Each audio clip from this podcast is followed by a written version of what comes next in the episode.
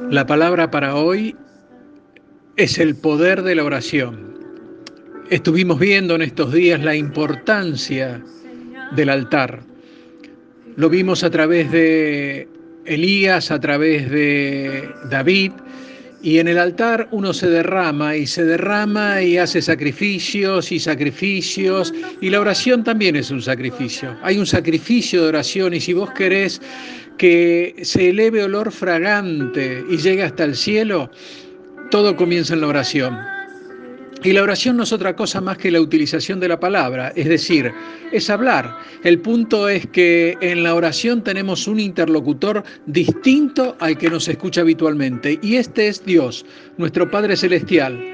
Por lo pronto, lo que vamos a ver son algunos principios referidos a la oración. No se trata solamente de orar, aunque sea con mucha pasión.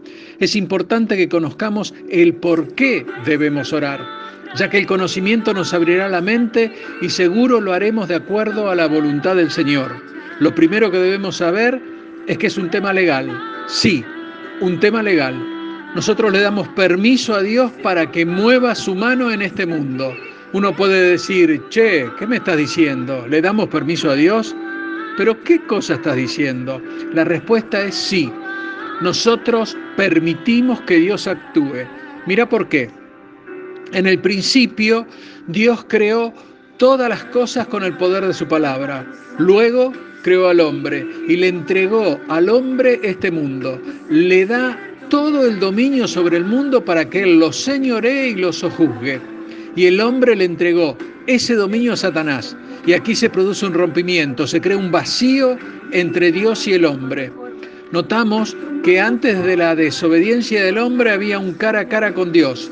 Dios y el hombre. Pero ahora Dios toma medidas y expulsa al hombre del Edén.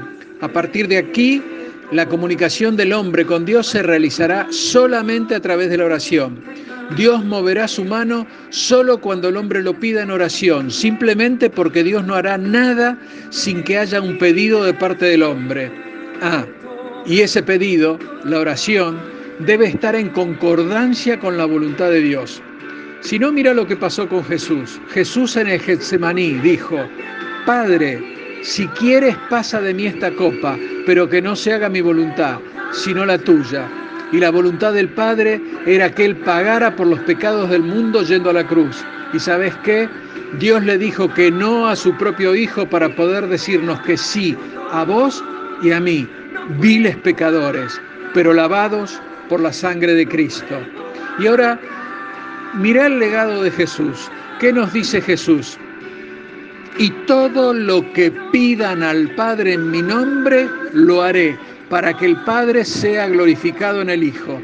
Esto es la oración, es la oración. ¿eh? Como vemos, Dios es soberano y lo que, dijo que, lo que dijo que va a hacer, lo va a cumplir. Pero todo lo hará a través de un hombre. Veamos, cuando Dios quiso conservar la raza humana, en el diluvio utilizó un hombre, Noé. Cuando Dios eligió tener un pueblo para él, utilizó un hombre, Abraham. Cuando Dios liberó al pueblo de la esclavitud de Egipto, utilizó un hombre, Moisés. Cuando Dios entregó la tierra prometida a su pueblo, utilizó un hombre, Josué. Cuando Dios quiso un rey con el corazón de acuerdo a su propio corazón, utilizó un hombre, David.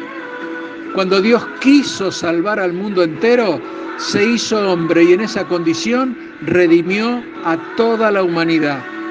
Te doy gracias, Señor, porque viniste a recatar lo que se había perdido. Nosotros estábamos como ovejas sin pastor y tú entregaste todo lo que tenías por nosotros. Te pido, Señor, por nuestra familia, la sanguínea y la de la fe. Te pido misericordia, Señor, por las almas que aún no te conocen y por aquellos que aún conociéndote no te han aceptado como Señor y Salvador. Gracias, Jesús. Gracias, Señor. Que Dios te bendiga.